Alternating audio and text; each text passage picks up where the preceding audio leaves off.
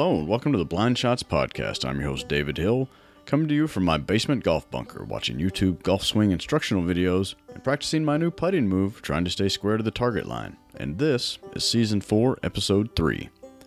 We've all been there. All avid golfers believe they could do it. Some think they just need a little more time to play and practice, maybe once the kids are a little older. Others suffer under the illusion that the next technological breakthrough contained in the latest driver or graphite shaft or whatever will get them over the hump. Few among us know what it actually takes to get there, to become what so many only dream of, to become a scratch golfer. USGA describes a scratch golfer as a player with a handicap of 0.0. That means on any given golf course, the scratch player is talented enough to average shooting even par. Not actually shoot even par every time they play golf. That would be insane. Enter my guest today, one half of the dramatic comedy duo responsible for my own quiet quest to graduate from a Midland double-digit handicap hack to a respectable member of the scratch golf community in my 40s, before it gets too late. It's my pleasure to present Mike Shade, better known to some of you already as Mike from the Chasing Scratch podcast. This is a discussion I've been wanting to have for a couple of years now. Mike and his podcast partner, Eli, provided part of the inspiration, not only for my own golf improvement, but also for the Blind Shots podcast experiment.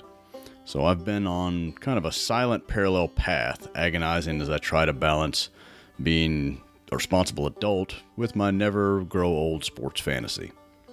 Mike and I discuss not only his and his partner Eli's quests to become scratch golfers, but their decision to share that journey with the world, how their show has evolved along the way, along with their golf games, leading to an online community they never could have dreamed of, and the very real in-person and green grass experiences they've enjoyed as a result of all of it. It's an incredibly popular show, and for good reason. Aside from the actual golf, described alternately in agonizing and excruciating detail, it's witty and funny, raw and real, bringing their emotional roller coaster rides to the listeners for going on 5 seasons now. It's been a fun listen from the beginning, and to hear how their stories and storytelling have matured does them great credit. Speaking of stories, seriously, what have you been waiting for? There are fantastic stories in McKellar number 6, which is available now at mckellarmagazine.com. Go order your copy now if you haven't already done so, and if you have already ordered it, go buy another copy. Give it as a Christmas gift. Seriously, what a tremendous stocking stuffer for the golfer in your life. The Chasing Scratch guys have always been good about doing contests and giveaways through their very active online communities and social media, especially on Twitter and Instagram. I've got nothing to give you, but you're still invited to give me an attaboy or throw vegetables at me and at the show on Twitter and at Instagram at Blind Shots Pod and Blind Shots Podcast, respectively. There are links in the show notes to the Chasing Scratch podcast website, as well to their YouTube channel and their online community, so please check those out when you have a minute. Go back to Season 1 of their show. Start from the beginning. It's a fun thrill ride that's still progressing. Finally, while Mike and Eli have integrated corporate sponsorship with their vision of the Chasing Scratch podcast, the Blind Shots podcast is sponsored exclusively by me, David Hill, Realtor.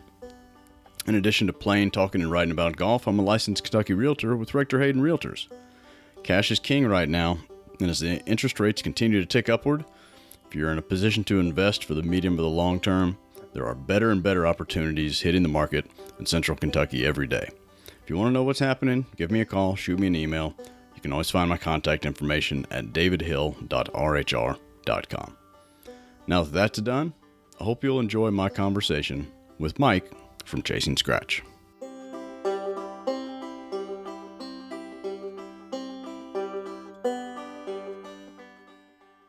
Sure. Well, I'm a longtime listener, big fan.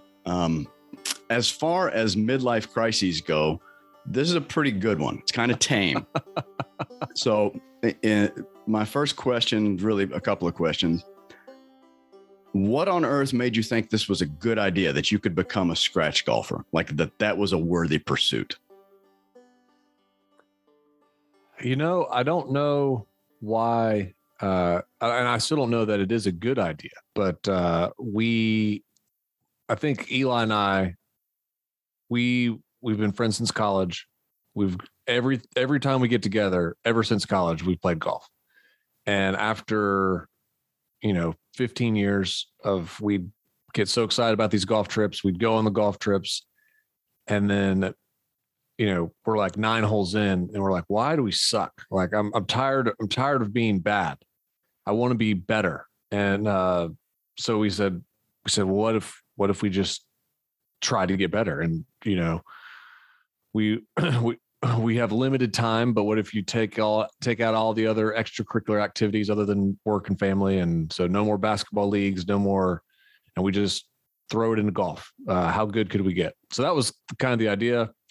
And then we didn't know if it would be a podcast or not, but Eli was always, we had microphones because Eli was like, hey, we should do a podcast. And I was like, about what? Like, what are we going to do a podcast about?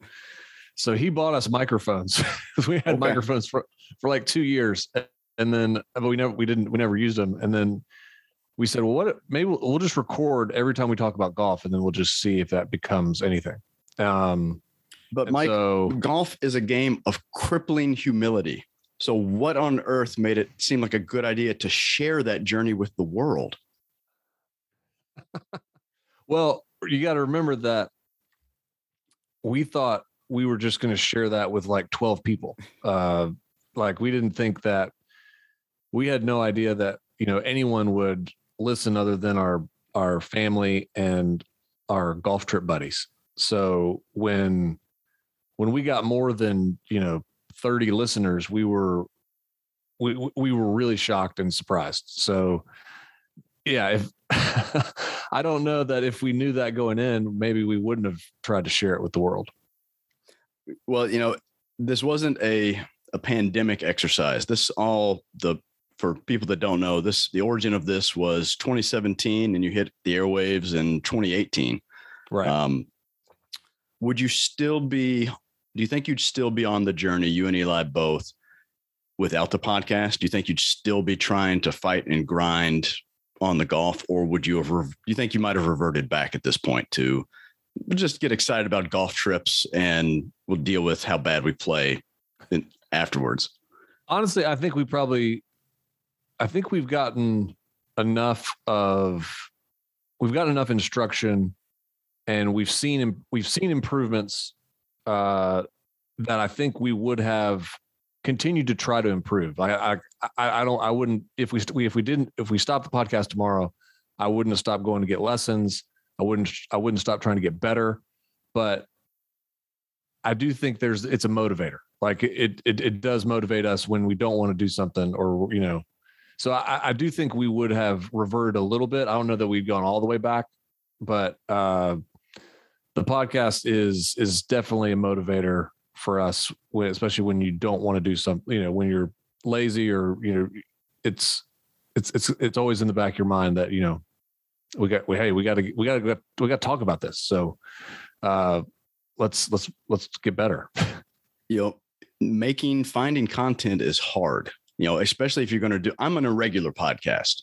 I'm just a guy with a microphone and a laptop. So I put out episodes kind of when I want, right? But you guys have a dedicated audience. Which do you get the Sunday scaries about more, getting better at golf or getting the podcast out? and maybe talk about the parallels. Maybe it's kind of the same thing. Yeah. I mean, the podcast is always something that we've enjoyed doing and, Eli and I worked together and we got our producer Lenny on the production, but that's fun for us to do most of the time. But sometimes it is, there is the pressure and we've been known to miss dates that we put out there as release dates. And I never like that. That's always the worst when we have to go out and say, guys, the episode's not ready. Well, we're going to need another couple of days. So that's the worst part, but the producing the podcast part is for the most part, very fun. I think what at this point where we need to improve, like we have to get better. or else how long do you want to keep hearing about us as four handicaps? We got to move the number. So that's where the pressure is like, you know, we can't talk about being four handicaps forever. We have to actually for the story to move, we have to actually get better. So, that's probably where we feel the most pressure is the actual improvement and taking off those last couple strokes, which everyone said was going to be really hard. I think we did not maybe listen to that as good as we should have. You know, this has been Chasing Scratch. The podcast has been very slick from episode one. You know, if I go back, I'll never go back and listen to my early podcast episodes. I don't want to. I know how bad it is. But you guys had high production values from the beginning. Now, do you guys have it's my impression as a listener that you are doing a lot of the writing and the production, you know, of the episode, and Eli's kind of co-talent with you, but it seems like you're stuck with the computer more often than he is. Was that always the plan to have, do you guys have a media background at all? Or was that, you know, how did you kind of end up with such a well-produced, crisp product, you know, that maybe exceeded your podcast, exceeded your golf swings for the first couple of seasons? Well, thank you for saying that. That's great to hear. I'm glad you like it. And yeah, I mean, it was something we'd never done a podcast before. Like I said, we do have help with someone that we know. But a lot of it was just kind of learn as we went. And I had a similar job. I had a couple similar jobs in the past where, some video editing jobs, but also it's just something that I liked, and Eli liked too. So we kind of did some stuff on the side. We would do things. If you went back to our first podcast, it was actually not this podcast. It was a podcast that we did for 11 people on our golf trip podcast. We had a Ryder Cup situation, and Eli and I were captains, and we'd had the captain's podcast, and we did that for a couple of years, but it was just for an audience of the other 10 guys on the trip. And those were pretty poorly produced. And we learned a lot from just trying to speak into a microphone and have that sound decent. So yeah, but I'm glad to hear that the production is good. We always try to have a good produced podcast. Now, you mentioned earlier the mysterious Lenny Sterner. Was he your mentor on this? Or, you know, I connected with the Talking Golf Network. It's Rod Morey down in Australia. I can remember sitting in my office and we had a Skype conversation, and he sent me all the links to all the equipment I needed and all the tutorials. And he's been a great resource. Did you guys have somebody like that, or is that Lenny, or was it all just trial and error to get to this point? It was a little bit of trial and error. And then, you know, Lenny helped us with, he does some stuff very similar to this for his job. And so that was something that we connected with, a lot at the start. We relied a lot at the start, but you know, he taught us a bunch of stuff. So, but we'll always give Lenny credit. Good for everything that he did. Now, you mentioned that Eli, your partner Eli, had just gone and bought a bunch of mics. I guess enthusiastic about doing a podcast. In the early years, one of the gags was integration of golf purchases. Yeah. What did you have to integrate more, golf purchases or podcast purchases? Man, golf purchases, really. The mics we've got better mics now, but the mics we did using season one were like $40. Mm-hmm. And they worked pretty good. And then, you know, we needed to get a Creative Cloud. We had a Creative Cloud membership, or not membership. I don't know what that is. For the music rights. No, that was all. The music is copyright free music that we normally find on the YouTube audio library. We also use premium premiumbeat.com. So we have a license there. Well, more recently we've done that, but yeah, I mean, it was really, the multi-track editor, Adobe Audition is what we use. So that was the biggest price, that the microphones and just having a computer, but we had most of that stuff. So really, it was really more of a time integration. That was the challenge for recording as much as we did, especially early, because we didn't know what we were doing. So me and Eli would record 3 or 4 times a week. And, you know, a lot of that never made it because we honestly didn't know if it was going to be a podcast. We were just talking into a mic. And, so now we're a little bit more efficient, and, our wives like that a lot better, because we're not recording every night, but yeah, from a cost perspective, you know, the podcast wasn't too expensive to start. Well, I guess that made it more wife friendly. And for people that haven't heard, and maybe you can speak to this just briefly, that the premise of the show was that you guys were in your mid-30s when you started.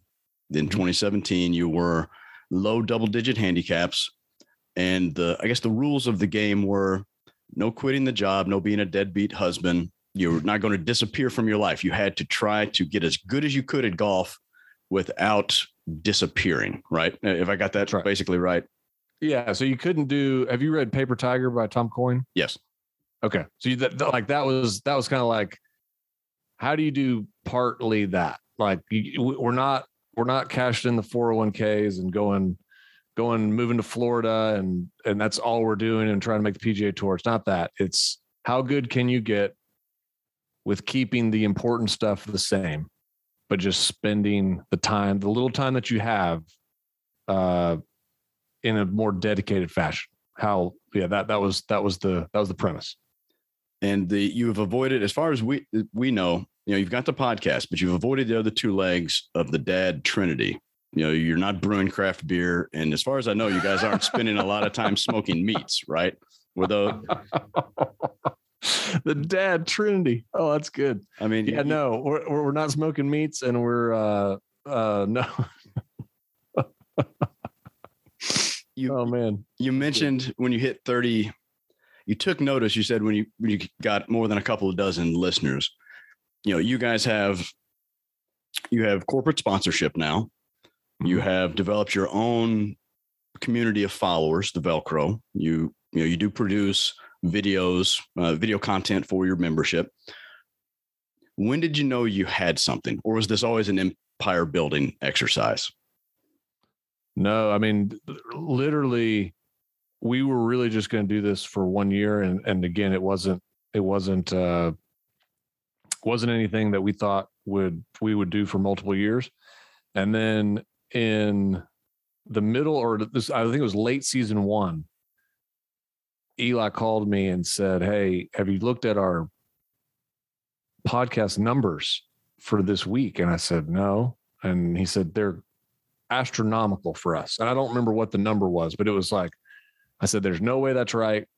You know, somebody got hacked somewhere." I don't know if you remember. It was the Netherlands, right? Or Belgium? Amsterdam. Yeah, Amsterdam. Like there was a bunch of stuff in Amsterdam. I was like, man, there's no way people are in Amsterdam listening to us. That's not real. But it kept going for a couple of days. And then, you know, Eli's searching everywhere, like searching our names, searching the podcast name on Google. And we can't find anything of what would have caused this. And then we finally found it on Reddit. Someone had mentioned us on Reddit, and it had gotten, I'm not a Reddit user, so I don't know what the thing is, but had upticked or whatever. Right. And so there was a bunch of comments on this Reddit page, and I was like, well, that's clearly where all the listeners are coming from.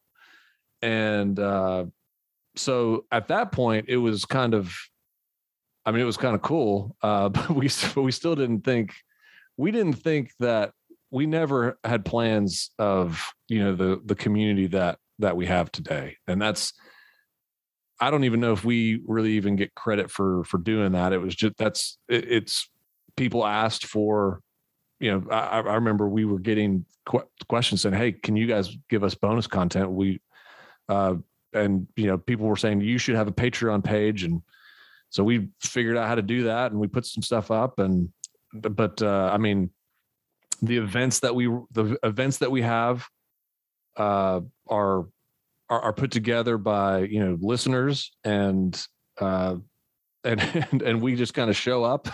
But it's amazing, like that. Whatever happens with us and getting to Scratch or not getting to Scratch or whatever happens with the podcast, like we always want to keep that community because it's that's so special to us. Those guys are a great bunch of guys. We've gone on trips with a lot of them went to Ireland with us, mm-hmm. Earlier in the year. And yeah, that part was completely unexpected. Never would have believed that was possible, but that is by far the coolest thing that's happened. You guys started out doing the podcast anonymously. I mean, you don't your street cred, you don't go by Mike and Eli. You know, that has evolved over the. Talk to me a little bit about kind of that process and what the motivating factors, and then when you kind of bit the bullet and said, okay, we've got to, Dylan, it's going to have to go electric to keep growing.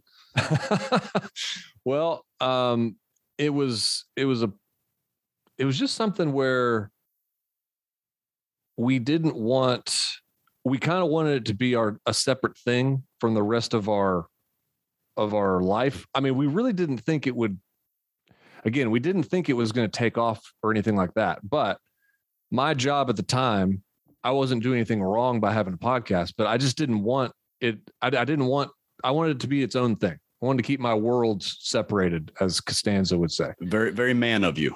Yeah. Yeah. And I was like, you know what? I don't want to put, let's not put our names on it. Let's not put our last names on it. And let's not do video. Let's just do a straight podcast. And that's how it'll be. Cause that's what it was. It wasn't, we weren't trying to, you know, get big or anything like that. And then eventually it just got to the point where there was like, people were going to find us. People had already started to find us, and figure out who we were. So we just figured out, you know, it's time. I think that was season 3. That we kind of showed our faces and no one could believe that Eli had white hair. But hashtag Silver Fox. That's right. Yeah. I play the Lexington leagues here, and one of the pros, he asked me, he's like, do you listen to those Chasing Scratch guys? Like, yeah. He goes, I went to high school with Eli. His name's, you know, and told me, he's like, yeah, I know that. I used to know that guy. And so, but he had listened for a couple of years before he figured it out. Like he wasn't the voice, you know, hadn't seen him in 20 years, I guess. Yeah. Yeah. That's been an interesting model. Now I guess maybe not adding to the anonymity, but you guys speak in what I call an American Cockney accent.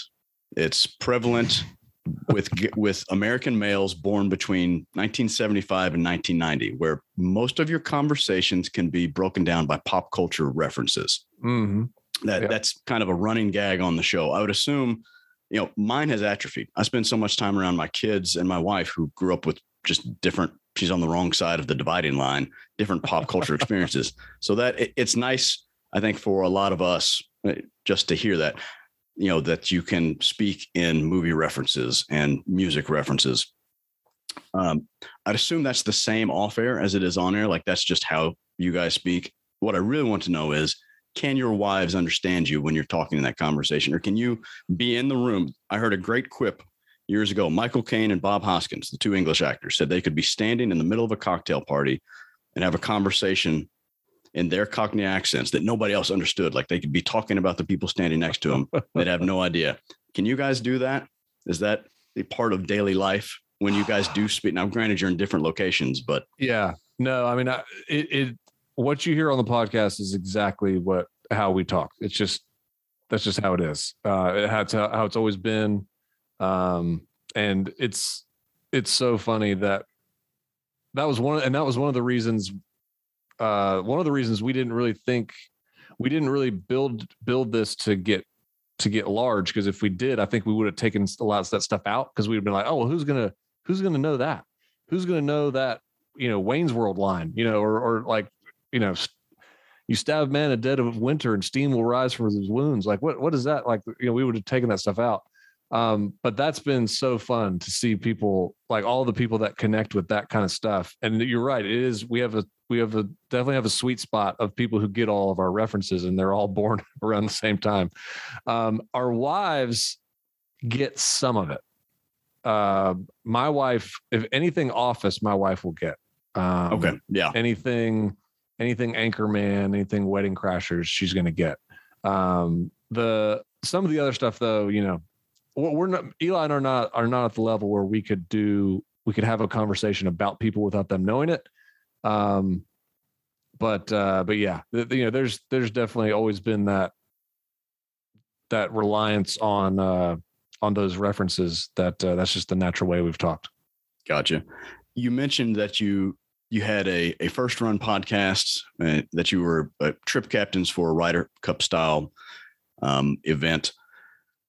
How much are you able to still get away and have that kind of golf experience, or has golf really changed for you guys in that you've always got the quest, you've always got the pursuit of scratch kind of hanging over your head in all of your golf decisions?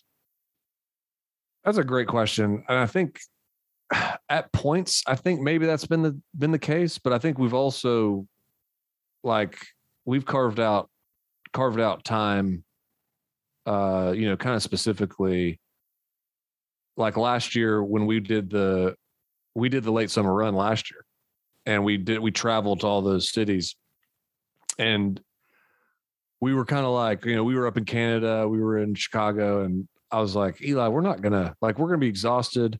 We're not going to score. Like, this is not a scoring trip. This is just, let's just have fun. That's kind of what we did in Ireland too. Now it does creep in. Like, you know, it creeps in if you're playing bad and you're like, gosh, how am I doing this? How did I just shoot a 91 in, you know, at this course? Like, how is this still part of my game? So that's, it's there to some degree, but, it's still something that we've still, there's still the vacation golf. Like, there's scoring golf, then there's vacation golf, have fun. And I think we can get a little too focused on this and kind of not do that, not do the vacation stuff. But I feel like that's important to not lose that. It is that the grind is, this was the first year I'm a trip captain. We don't do exactly Ryder Cup style, but we're most of a decade in with the same guys. And this was the first year I showed up with a low number, and man, that is a different experience when you walk in to a group of guys, and all of a sudden you're giving strokes and you've got to grind out for your team versus just being kind of the guy that can kind of laugh and, you know, maybe get a net birdie once a side and contribute. Do you find that grind? Do you wear that out on the golf course? I mean, you guys chronicle where the numbers move, but how conscious are you of that on the golf course? Are you able? I know you've talked to Dr. Bob. You've sought mental game help in addition to, you know, physical swing help. Yeah. Are you to the point that that's the bigger struggle than the physical things like path, Eli's technicalities? Like, where are you on that spectrum of you're playing whack-a-mole? Which one do you find yourself spending more time on at this point in your journey?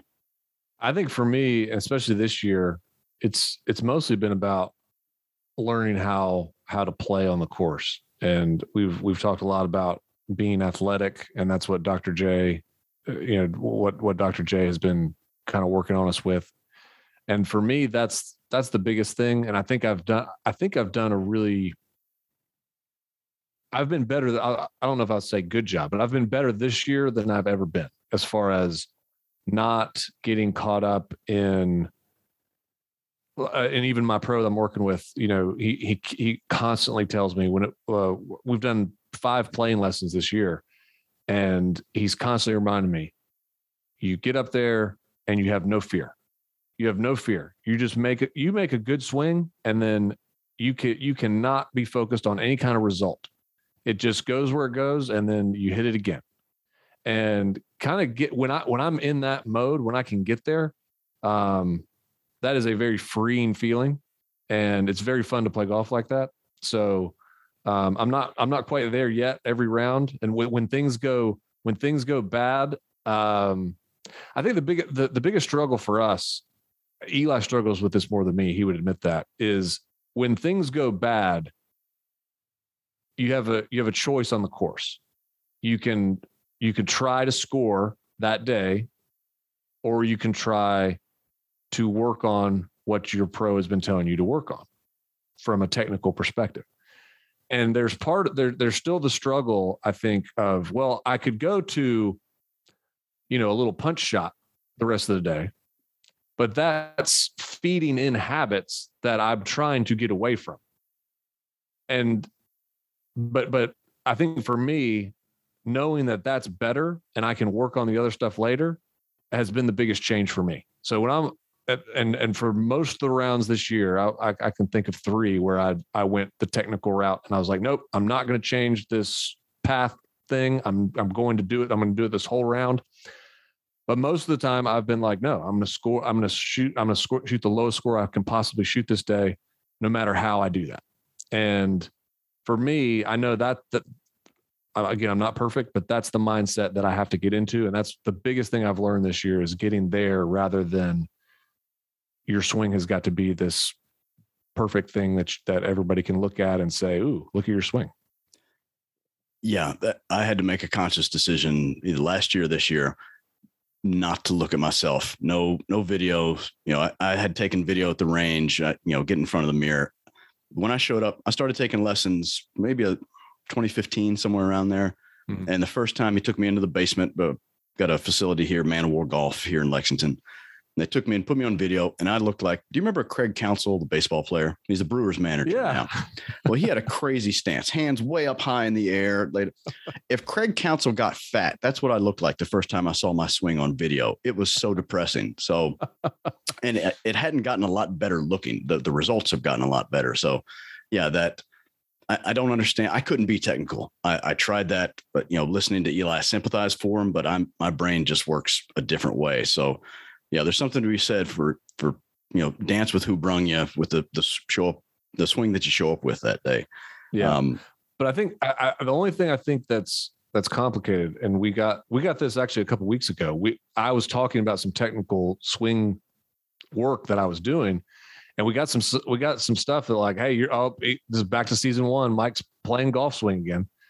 And I think there is a difference, though, because I've been athlete on the golf course all year, and I've gotten down to 3.5 that way, but I'm still inconsistent because of the swing. The swing still has to get better in my view. So it's still a weird balance. It's a balance that probably was what makes golf so great, is no one can figure out the balance. Like how much do I focus on improvement versus focus on how to score? Right. But for us, I'm convinced I need both. Like I need both.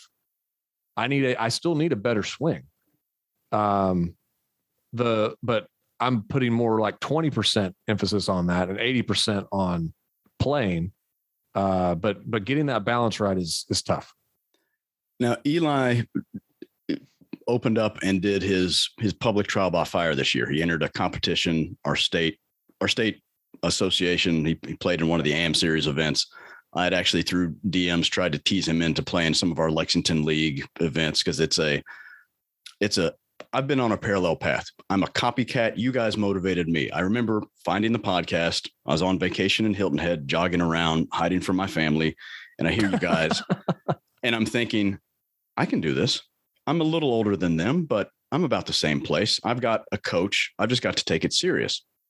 So you're getting there faster. So I hate you guys. You both have hair and I hate you. You're getting there faster, but because I'm egomaniacal enough, I thought I can get there. I can beat them. I can get to scratch. And so my measuring stick has been playing real golf in these tournaments, where it's put everything out, in tournament golf versus every other golf. I think you guys know, you've had an audience. It's different when someone's watching and writing down and cares what you score. Yeah. Do you meet a lot of people that say, hey, you've motivated me, or I've been able to use this from the show, or thanks for introducing this. What are some of the fun things that listeners have brought to you? Like gratitudes, man. Yeah. Like, we get a lot, we do get a lot of that. And, that's the best kind of feedback that we get. I'm trying to think of specifics, but I sent you one, the pre-shot routine, you guys talking up the pre-shot routine, which my coach beats me over the head. And then I get lazy and I forget to do it. And then all of a sudden I hear, oh yeah. And now you've given me the visual Tiger at the Old Course. Like I can see that. Like, okay, I've got to go back, get my waggle, walk into the ball, hit the shot. That's been incredibly helpful this year. So how often does that show up to you? You know, it depends on what we're talking about.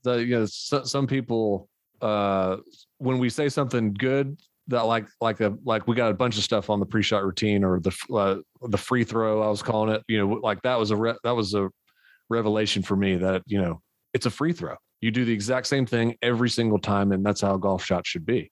So we like something like that. We get a lot of good feedback on. If people disagree with some of the stuff, we get a lot of feedback the other way.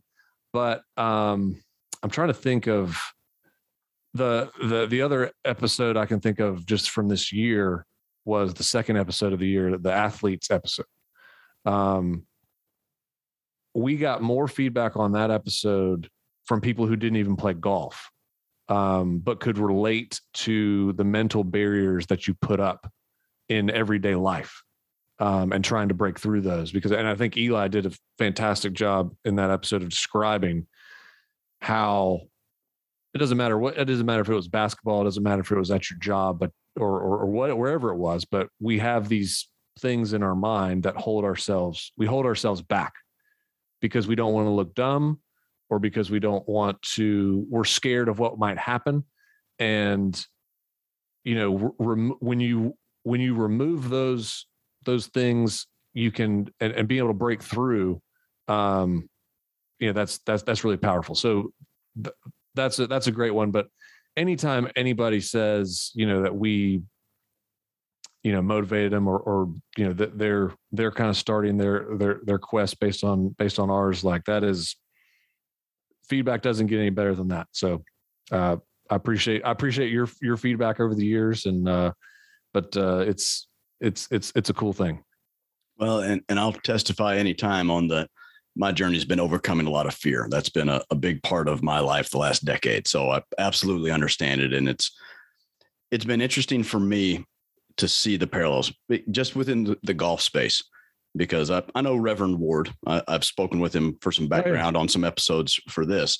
But I use a different teacher, but it's been interesting to see that my journey and kind of lessons in coming to golf has been so similar in space to you guys. Like my coach started talking about swing left about a month before you guys kind of brought it, you know, that path issue, because I showed up as Craig Council. So he taught me to hook the ball. I'm the kind of guy, and I don't know which one of Eli may be more of this than you. My coach prescribes me 2 aspirin to fix something. And I OD on heroin because I do so much. Like he, and then you over-exaggerate it. Some is good and more has to be better. That's the way my brain works. So that applies to my golf game. So all of a sudden I spend 2 years fighting this big sweeping snap hook. And then he starts bringing us, okay, well, we've conquered the slice. So let's start swinging, get that path, you know, get rid of that little snap, rope hook, duck hook, the whole, I was like that. Yeah. I never identified so much with audio in my life. You know, so it was interesting to see that it really, I think the terminology is different and but the concepts seem to be pretty consistent across, because you guys have 2 different coaches, 2 different swings, but to kind of, we have exact opposite swings. Like when at TPI last week, they were like, people like Aaron Dill, the wedge guy, was blown away. He's like, you could not have more opposite swings. You are the complete opposite golfers. Eli's super shallow. I'm super steep. It's just, it's funny how that worked out. But they all want to get us to the same place, which is really interesting, but they have to tell us different things to get us there. Yeah. Let me ask you this. I got 2 questions. I'll get you out of here. Okay. First one, how does this end well? Do you both have to get to scratch? Do you both throw your hands up. I mean, I don't want to see you guys end up like Mike and Mad Dog, where you take 10 years not speaking to each other because of whatever. How does it end well? I think we both get to scratch. I think that's the perfect ending. And I think I just feel like it's going to happen. I feel like it's going to happen. We're running out of time for this year, but I feel like it's just, I feel like we're not far away. So in my mind, that's always been, again, I don't want to say that's how the show ends, because we could, there's other goals we have maybe beyond that, but we're going to keep that as the primary goal. So I think that's the ending. I think we both get there. That's my answer. Good enough. Now, golf has taken you guys, especially during the time of the show, golf has taken you guys to some amazing places. You mentioned the Ireland trip. Your different majors that you take trips on. You know, Tobacco Road is, if I could play Tobacco Road and Mid Pines on alternating days, I'd die a very happy man. Those are my two favorite American places. Such a cool place. Very much so. But you've been at this for 5 years now of this improvement. So my question, my ending question for this season, two courses, one you haven't played, what's on your list, maybe your white whale. But the second part, I think, is the more interesting question. Where do you wish you could get back to? What course do you want another bite at now that you have marginally more control over your golf ball? Like, what's the one you want to get back to? Gotcha. That's a great question. I've always wanted to play Pebble. So that's my place there. But I also probably, I've never been to Scotland. So the Old Course is probably up there too, as far as places that I've always wanted to play. Mm-hmm. Side note, it's worth it. All of it. Have you played both? I've not played Pebble. I've walked around Pebble on our honeymoon. Okay. We went out there. Okay, sweet. Non-golf, but I've done Scotland, and it's okay. Yeah, cool. Well, I mean, Ireland was so good, and the first place that you said, do you want another shot at? I want to go to Carn again for sure, because Carn was just so good.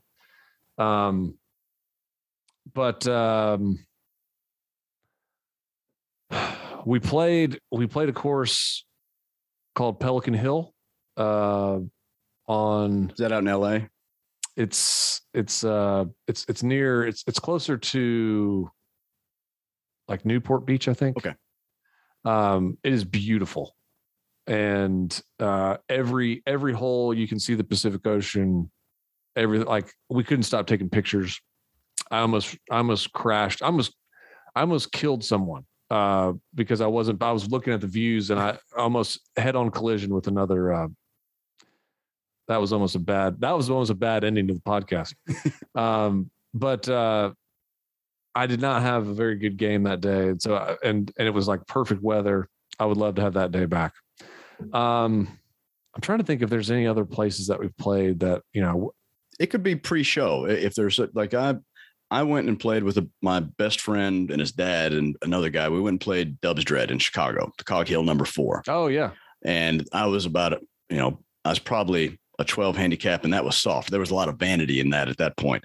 Yeah. And I have never felt so beat up at the end of a golf round. Like it just, the bunkers, I was in every bunker. I couldn't get up and down because it was like putting on this desk. That's one I think I would probably enjoy now. Like I didn't know anything about strategy. I just knew, all right, I hope to find my golf ball when I get off the tee. That's kind of where I was. Yeah. Yeah. No, that's a great call. We didn't play. Yeah. Before the podcast, I mean, we just didn't really play a bunch of courses that I would say I want to get back there with my new strategy, but you did just jog one. We got to play the Highlands course in Chicago, mm-hmm. Highlands Golf Club. It was such a cool course, and I played so bad.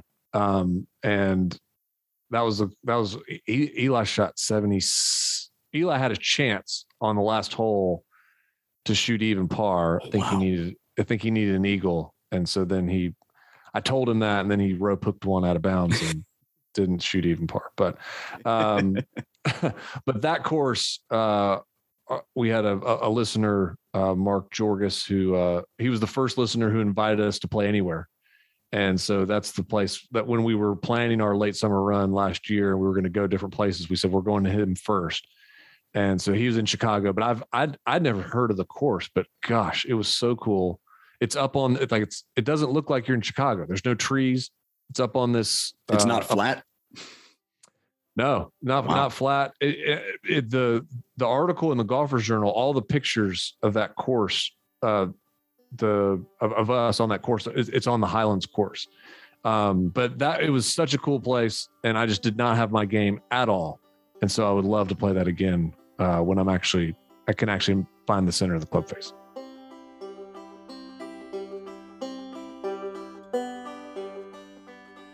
Hey, thanks for stopping by for this episode of the Blind Shots Podcast. I hope Mike enjoyed our talk as much as I did. You know, it's weird when you're talking to someone that you've listened to on a show for a long time, the asymmetry of the situation. I feel like I know so much about him from his show, and I'm sure he's just hoping I'm not too weird. Joke's on you, Mike. Do yourself a favor. Go to chasingscratchgolf.com when you have a moment. The website's pretty awesome. It has links to subscribe to their podcast, to view their bonus content on YouTube, and if you want to join their online community, a link to their subscription-based community, the Velcro, through their Patreon page.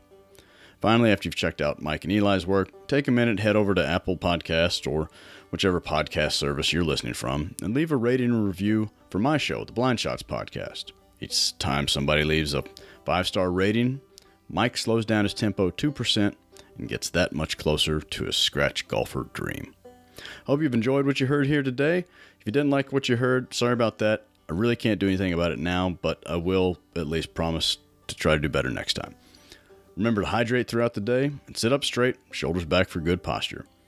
And as always, when you have the choice, do decide to go for it and take dead aim.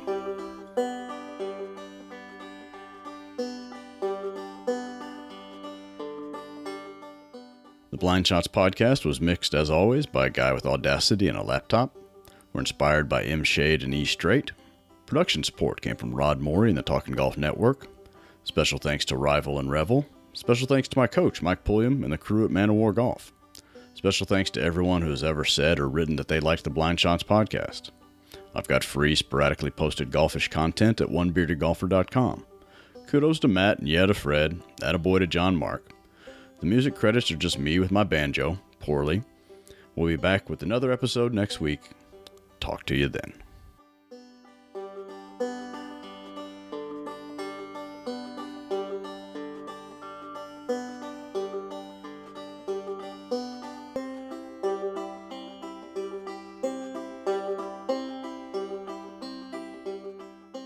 No, I've enjoyed listening to it. Like I said, it motivated me to get better. You know, I've got the Fit for Golf app that just sits there, kind of like the treadmill with clothes hanging on it. I get into it every so often and just move the guilt to the side and like, okay, we're just going to get better.